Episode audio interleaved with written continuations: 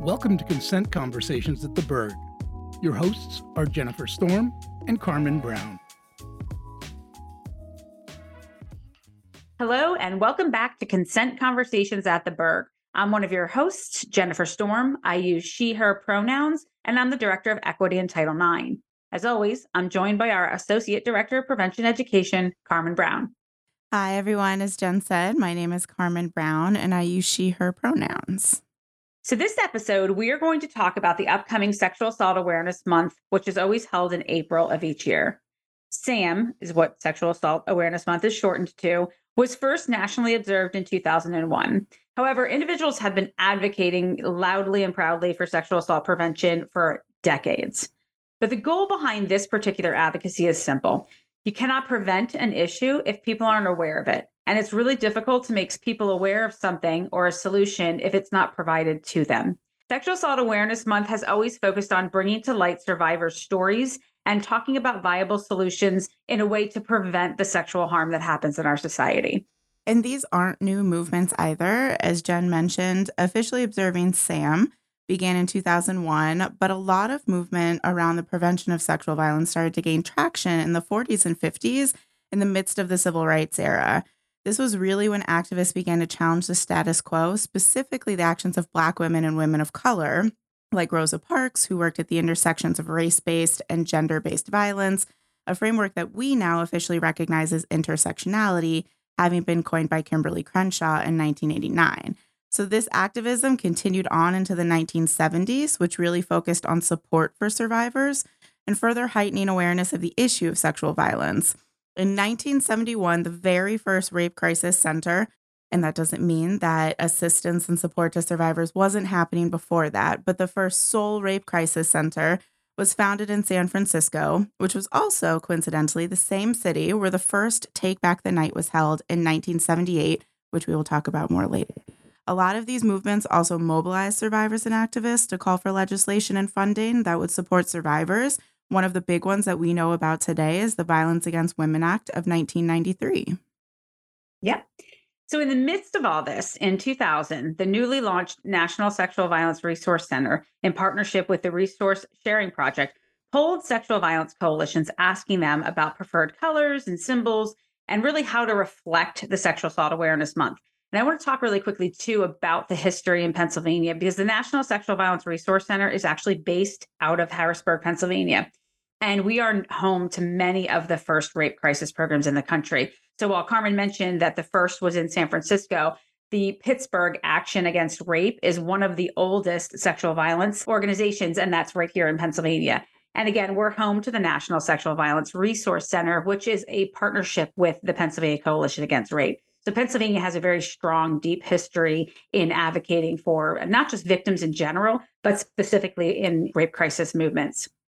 So in terms of establishing what Sexual Violence Awareness Month was going to look like, there was a poll done to kind of talk about what colors should be used, what should the symbol be. And the results of all that led us to the teal ribbon. And that has been the reflection of Sexual Assault Awareness Month for decades. So that symbol is really what we look to to kind of reflect what we do in this month. And even though the National Sexual Violence Resource Center every year puts out a whole new campaign with different themes and different colors, that teal symbol and that teal um, ribbon has always been the, the mainstay. So we are still waiting on the National Sexual Violence Resource Center to release all of those wonderful supportive items that we're going to be using as we kind of move forward in our promotion. But each year there's a new theme that college campuses and in Sexual Assault Awareness Month, we mobilize around that theme. It usually focuses on various aspects of sexual violence awareness. So more recently, the intent on these themes has been focused on bringing in more diverse audiences and recognizing the very importance that these individuals play in sexual assault prevention and awareness. So this brings us to this year's theme, which Karmen is going to talk about. And I am so very excited, Jen. I don't know if that's the right word, but I feel like this year's theme, which is Drawing Connections, Prevention Demands Equity, really calls to Muhlenberg as a campus and a lot of the amazing things and movements and in- initiatives that our really diverse campus does and has when it comes to prevention and awareness. So the campaign calls on all individuals, communities, organizations, institutions, everybody across the campus, across the Allentown area, Pennsylvania, the nation, the world, to change ourselves and the systems surrounding us to build equity and respect. We know that systems of oppression, such as racism, sexism, classism, all of the other isms, heterosexism, ageism, and ableism, contribute to higher rates of sexual violence. However, we're often unaware of how these historical conditions have shaped our lives and how we move throughout the world, especially when it comes to various forms of privilege with the many identities we each hold.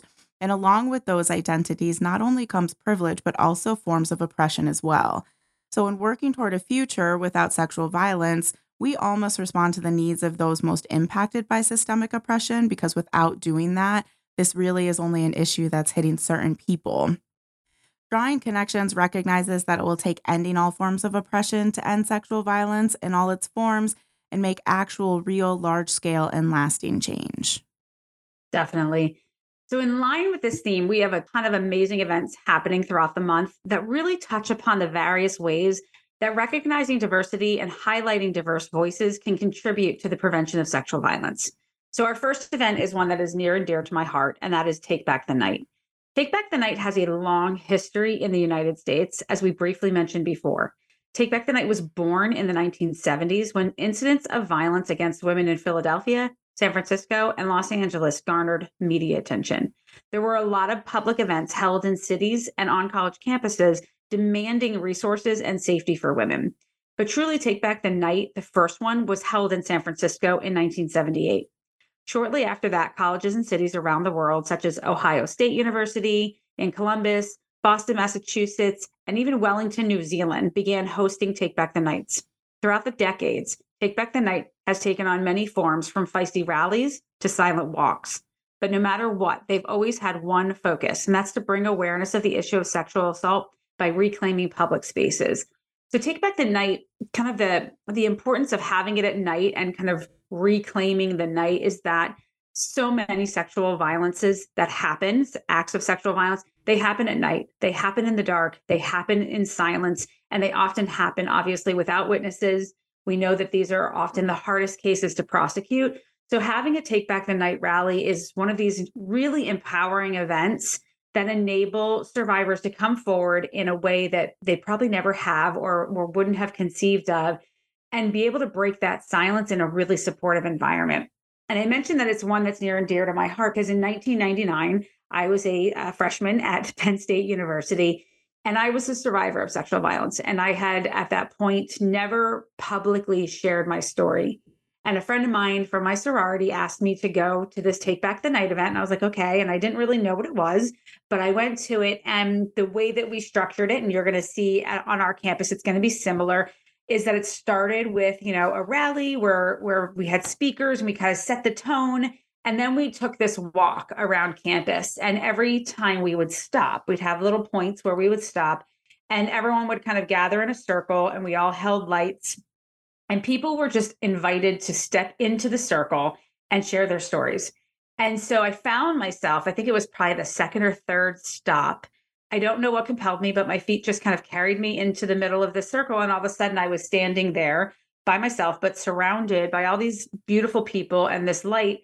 And I shared my story for the first time. And it was one of the single most empowering things I had ever done. And it really is what sparked my life as an activist and as an advocate. It helped me realize that I wasn't alone.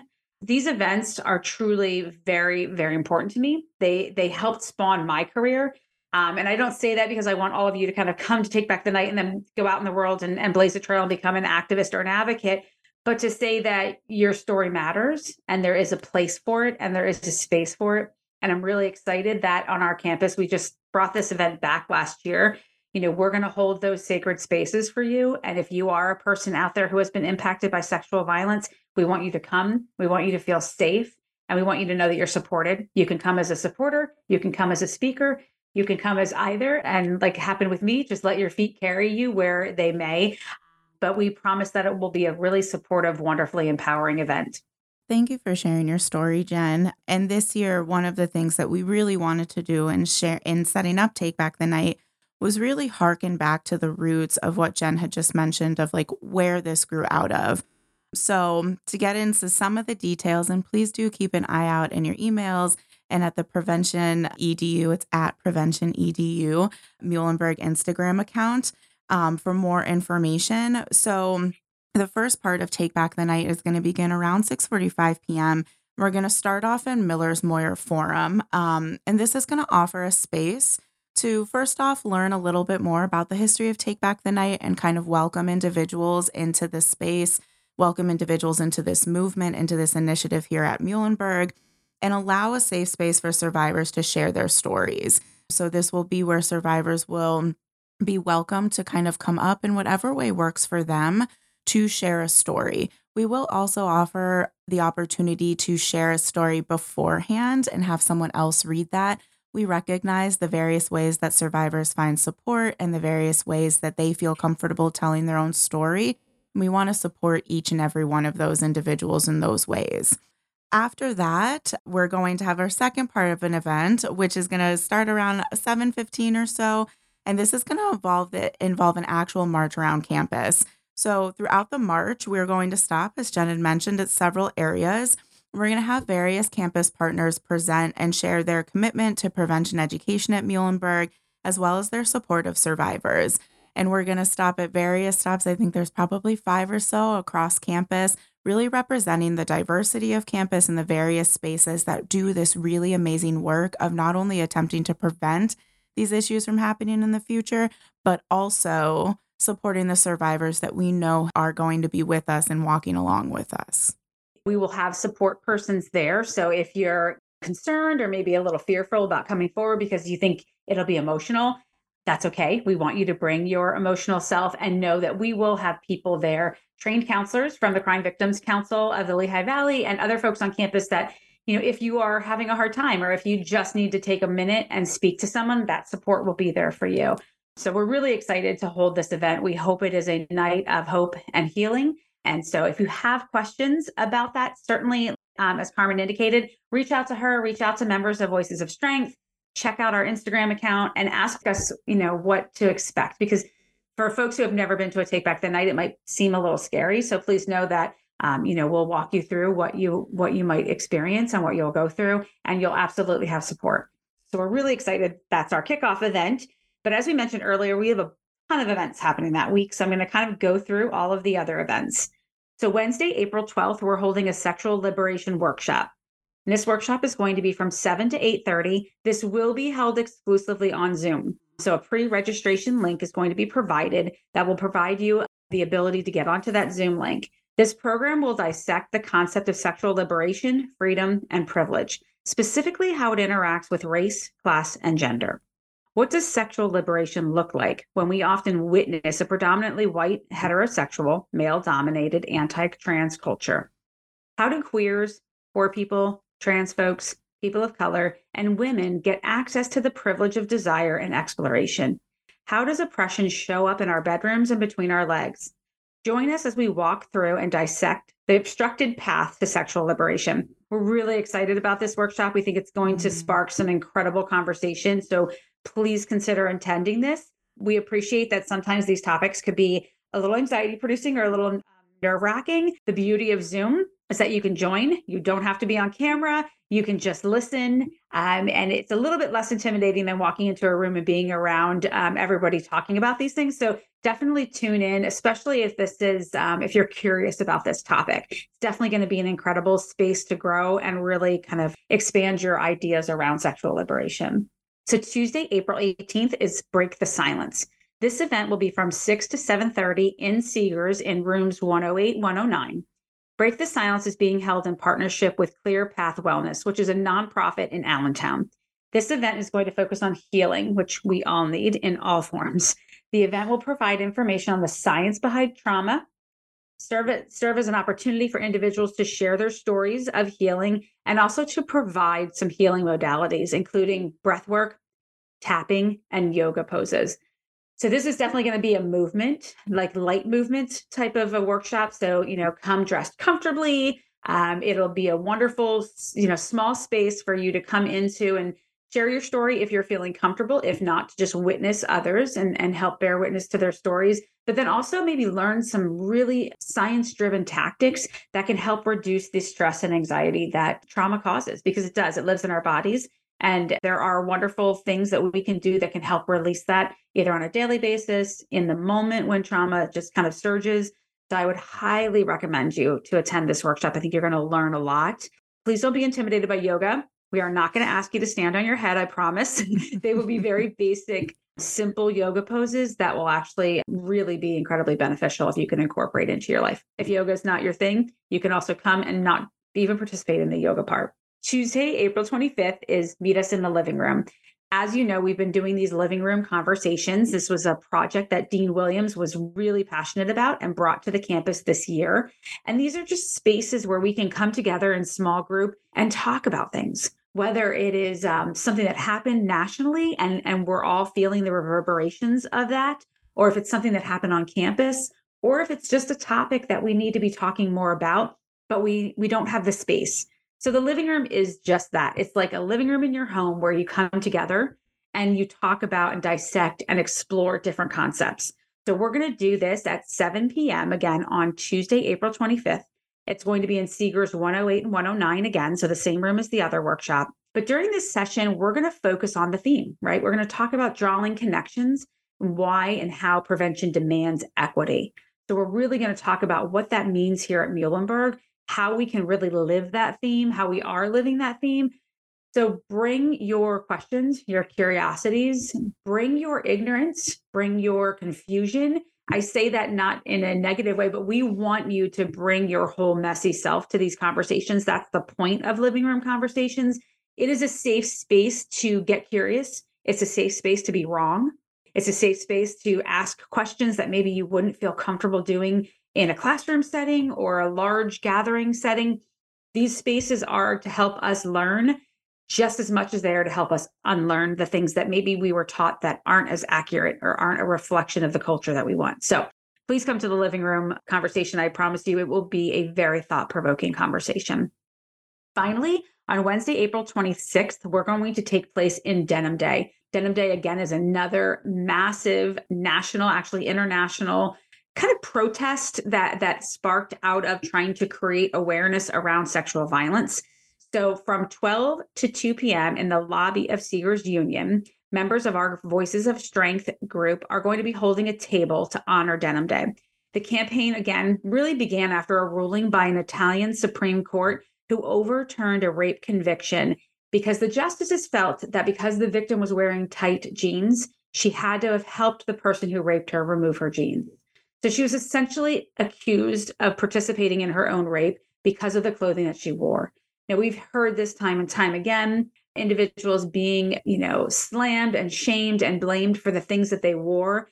We tend to often focus on the victim. We focus on what the victim did, what they said, what they wore. And it, it creates this victim blaming culture that we have had for decades in this world.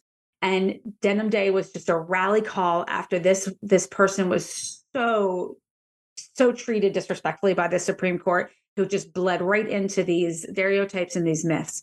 So every year on Denim Day, individuals are encouraged to wear denim to bring awareness to victim blaming and to protest the, these destructive myths surrounding sexual violence. So we encourage you on April twenty-sixth, please wear denim, but also stop by the Voss table. They're going to have support resources and provide an opportunity to also write messages of support and consent on pieces of denim that are then going to be displayed around campus, which I think is really awesome. Um, so please uh, consider attending any one of those events. I think we have a really great, diverse set of events that hopefully speak to all of you.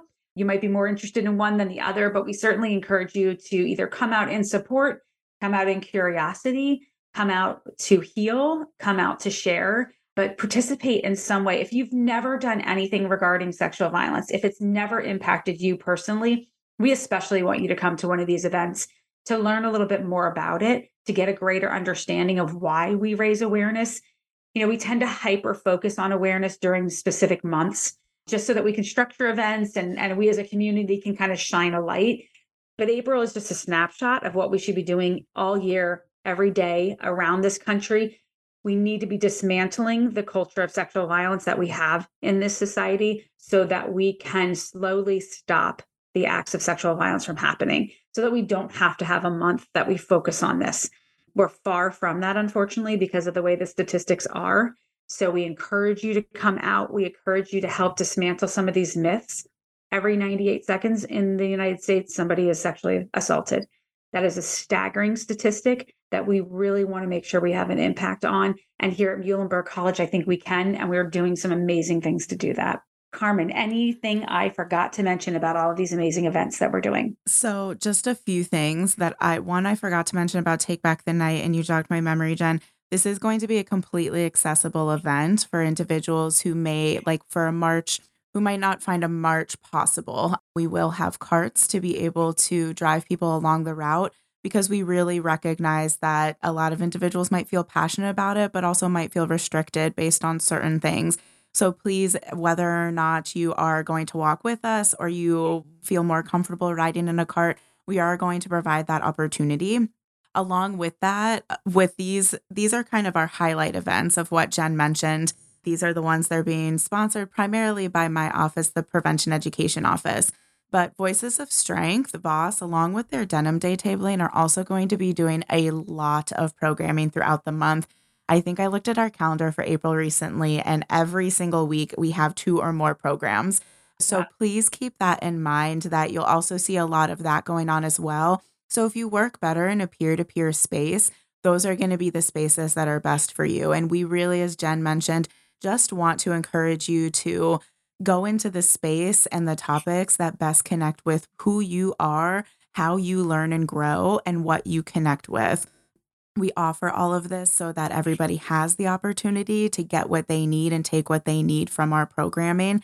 You don't have to attend all of them. Of course, we'd love to see you at all of them, but we hope to see you at least one of them. Yeah, definitely. And kudos, Karmen, to you and to Voices of Strength. The amount of prevention education work that you have done on this campus in, in your short time here is really just incredible. and and I think the last count was that you have trained over two thousand, I think in total between my yeah. office, your office, and Boss, it's over like two thousand people, correct? That is correct. Yeah. yeah. Which we know is some repeats, but you can hey. never hear this information too much. Well, it's phenomenal. And you've just been a blessing to the campus. So thank you for all the work that you've done. Thank you. So, as always, this is a podcast. We have, um, you know, converted our consent conversations that were on the radio now into this podcast. So if you ever want to look or read some of the archived or listen to the archived episodes, we can provide those for you. We are also, I believe, on most podcast streaming um, resources now and channels like Apple and Spotify. So wherever you listen to podcasts, if you like what you hear, hit the like button, hit the plus button, subscribe. Um, if you have any feedback or comments, if there are things that we've said that you want to challenge, please do that. Send me an email either at jennifer at muhlenberg dot e d u or Karmen. What's your email, Karmen? Um, Karmen, Karmen K. I'm going to spell it because I know sometimes people get that a little wrong. K A R M E N Brown at muhlenberg dot e d u. And mine's Jennifer Storm, by the way. I forgot my last name. Jennifer Storm at muhlenberg dot e d u. But send us your questions, your curiosities, your thoughts. Maybe there's something you want to hear us talk about. Uh, you don't have to put your name in that email, or you can, you know, obviously we'll see your email. You can say, I don't want my name affiliated with this, but here's something I want you to talk about, or here's a question I have. We want to hear from you as listeners. We want to know if you're enjoying the content, but we also want to know what you want to hear from us. Uh, maybe there's programming ideas, um, any thoughts that you have, that we're certainly open to that. And we would love to dive into those conversations with you. As always, follow us on Instagram at prevention e d u. Um, look there for most of the upcoming events that we just talked about. You'll see updates on that. Thank you so much for listening. And as always, when in doubt, talk it out.